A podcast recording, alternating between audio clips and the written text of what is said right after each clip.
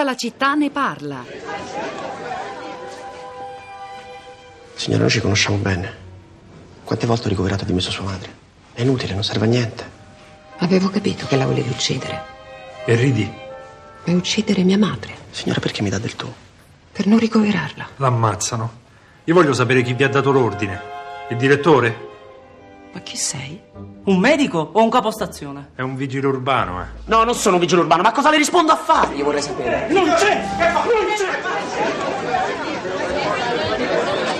Questo era un breve estratto di Bella Addormentata, in fin del 2012, diretto da Marco Bellocchio, che racconta gli ultimi sei giorni di vita di Eluana Englaro eh, verso la morte che trovò in Friuli per volontà del padre Beppino, con la contrarietà persino violenta di alcune frange dell'opinione pubblica italiana, opinione pubblica per la maggioranza cattolica. Un film interpretato da tanti attori, un cast d'eccezione, Tony Servillo, Alvaro Orbacher, Maya Sansa e, ed altri ancora. Una vicenda che forse un una sintesi un po' brutale ho definito uguale e contraria a quella di Charlie Gard che abbiamo provato appro- ad approfondire e capire un po' meglio eh, stamani, ma che sempre viaggia su quel crinale tra il valore della vita in sé per sé, quello che ci consente di ottenere il progresso tecnologico e poi le scelte che inevitabilmente possiamo fare senza basarci esclusivamente su conoscenze scientifiche. E lì interviene però anche la collettività fatta di opinioni diverse, di posizioni diverse, condizionate anche dal fattore religione che soprattutto qui in Italia è importante, che gioca un ruolo decisivo in questa vicenda di Charlie Gard, soprattutto per quanto concerne il coinvolgimento italiano e di uno spediale che è su suolo italiano, il bambino Gesù. Allora, eh, Messaggi da leggere, voci da ascoltare, ma innanzitutto commenti sui social network con Florinda Fiamma. Florinda. Pietro, buongiorno, buongiorno alle ascoltatrici e agli ascoltatori. Questa mattina sono arrivate moltissime riflessioni, inevitabile è la polarizzazione, però delle riflessioni davvero molto belle, interessanti a prescindere dal polo che poi hanno scelto. Inizio leggendovi quello che ci ha scritto Stefano sulla nostra pagina di Facebook. Il ruolo dei medici, il ruolo dei genitori, la Chiesa e il bambino, l'accanimento terapeutico lo può fare il terapeuta, ma ci può essere l'accanimento genitoriale, il non voler lasciare andare la persona amata a qualsiasi costo, anche a costo della persona stessa. E Assunta scrive la scelta di far vivere o lasciar morire Charlie è stata fatta dalla vita stessa. Supponiamo che il bambino inglese non soffra, rimane in ogni modo il danno cerebrale e l'impossibilità di vivere senza respiratore. Perché non lasciare andare questa povera e sfortunata creatura vita, questa mh, mm, sfortunata vita pensando di dargli un po' di pace? Le risponde invece quasi in polemica Arianna, ma cosa state dicendo? La pace è nella vita e non nella morte. Il bambino non prova dolore e non può decidere se vivere, ma la sua resistenza esprime voglia di vivere e l'ultima parola semmai spetta ai genitori, non ai medici o alla legge di Stato. Quando devono morire eh, conta il parere dei familiari e del malato e quando devono vivere va bene che intervengano i medici. Queste sono ipocrisie moderne. E infine vi, vi leggo cosa ci ha scritto Giulia. Eh, di ragione e di pietas abbiamo bisogno, di capacità di andare a fondo in una questione così complessa e delicata da richiedere parole sommesse, piene di dubbi, senza l'arroganza di avere ragione o torto. Interrogarsi sul nascere e sul morire, sul senso del limite, sull'irriducibile individualità di ogni persona, che appartiene prima di tutto a se stessa, che nasce portando in dote per sé diritti insopprimibili senza violenza, sui confini fluidi tra privato e pubblico.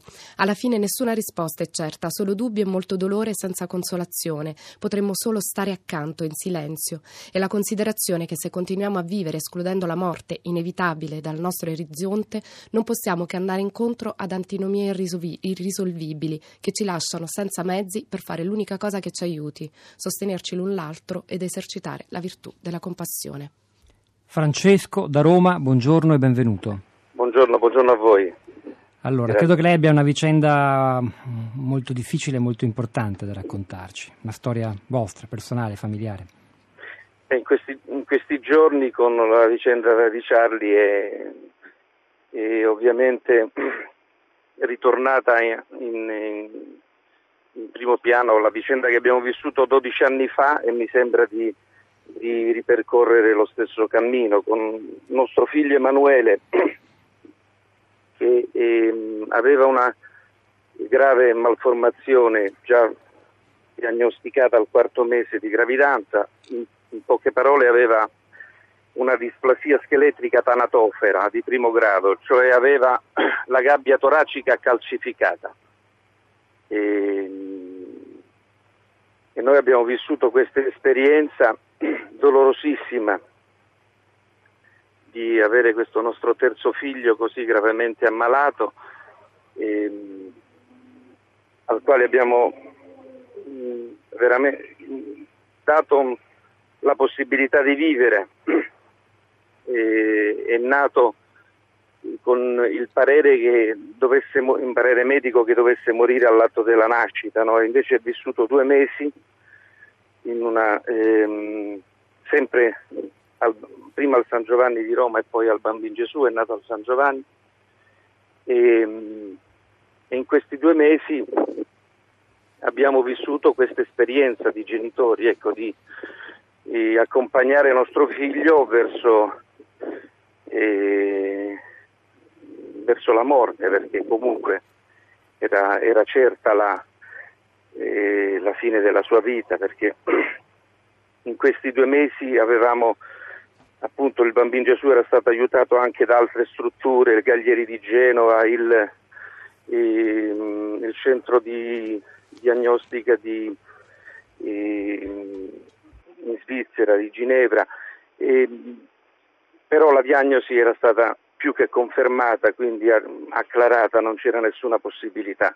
Nostro figlio è stato intubato per quattro volte e alla quinta volta eh, il primario del reparto con tutti i medici, persone splendide, ci siamo riuniti e, e insieme, devo dire, no? Francesco, non so se io la ringrazio perché abbiamo davvero... preso la decisione appunto di non intubarlo per la quinta volta. Non c'è, mh, mm, cioè la nostra vita ha un termine, quindi anche quella dei nostri figli. Però ecco, il Bambino Gesù ci ha aiutato molto in questo accompagnamento finale. E, mh, mm, il nostro figlio è morto tra le nostre braccia, pur non essendo mai venuto a casa ed è questo che bisogna fare, quindi con tanto dolore, con tanta sofferenza, perché Francesco... anche per Emanuele è successo questo. I, mm. I, polmoni non si potevano espandere perché la gabbia toracica appunto era... Non poteva crescere. No. Nessuno meglio di voi, dunque, sicuramente molto meglio di noi può capire la condizione che provano in questo momento i genitori esatto. di Charlie Gard. Questo l'ha, l'ha, l'ha portata anche a farsi un'opinione su questa storia? io la, la, la cosa che ehm, posso dire è che ehm,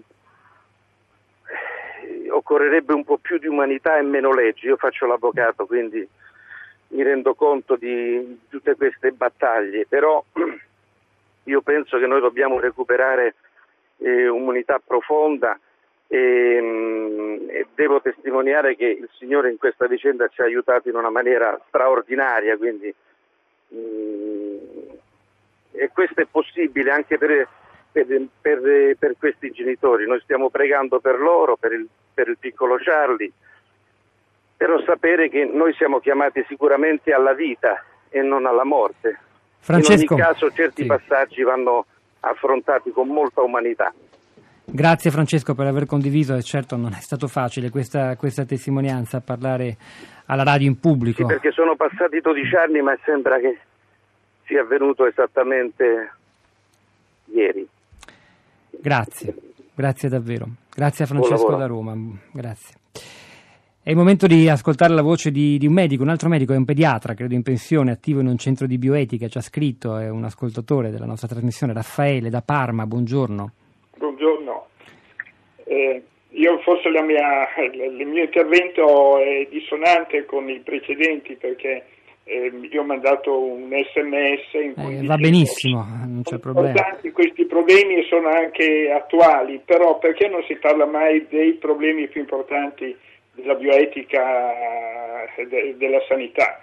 Eh, posso, posso, continuare a parlare? Sì, come no, se si spiega un po' meglio, non ha tanto tempo, diciamo, se in un minuto riesce a riassumere questa uno idea. Dei momenti, uno dei diciamo, dei problemi più importanti in questi ultimi anni è il fattore disuguaglianza, il problema disuguaglianza in sanità e in medicina, disuguaglianza che poi vuol dire povertà, basso stato sociale.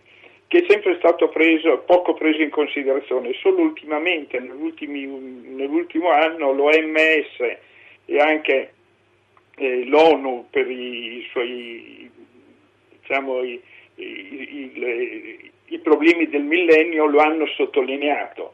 La eh, povertà che da noi poi si, eh, non è povertà estrema come in certi paesi, ma è basso stato sociale, è un'importante causa di malattia, è alla base dei vari fattori di rischio per le malattie non trasmissibili. Raffaele, io la, la fermo soltanto per dire che questo è un argomento decisivo, oggi ne abbiamo affrontato un altro, che non significa che non si possa parlare di entrambe le cose, in particolare quel tema ci sta molto a cuore, devo dire, anche noi, Radio Trescenza, ne abbiamo parlato spesso. Eh, Assunta da Perugia, buongiorno.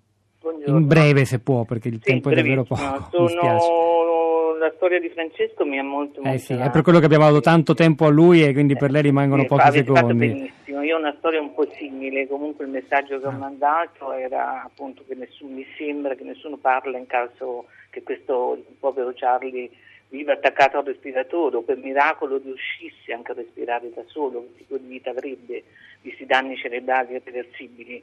Io ho anche un'esperienza personale con una sorella che è morta a 5 anni, come diceva Francesca, è morta, io avevo all'epoca 15 anni, è morta oramai 50 anni fa, ma questi sono dolori che non si dimenticano che escono dal tempo, che sono sempre presenti. Assunta, la devo salutare e la ringrazio, magari ci sarà occasione di parlare di nuovo con lei. Grazie Florinda, in chiusura. Eh, tantissimi tweet eh. su Charlie dall'associazione Coscioni ad avvenire, ma chiudiamo con quello che ha twittato Maurizio. Su Charlie Gard non si può parlare, si deve tacere e ascoltare. Pubblichiamo anche i tantissimi sms WhatsApp arrivati eh, che sono leggibili sul sito di Radio 3 e sulla città di radio3.blog.rai.it, magari riproporremo anche altri contributi, testimonianze, anche storie personali che questa puntata di tutta la città ne parla ha suscitato e che avete voluto condividere con noi. C'era Simone D'Arrigo stamani alla parte tecnica, Cristina Faloci alla regia, Pietro del Soldà e Florinda Fiamma a questi microfoni, al di là del vetro Sara Sanzi, la nostra curatrice Cristiana Castellotti che lascia la linea a Radio Tremondo alle 11.30 Radio Trescenza, noi ci risentiamo domattina alle 10.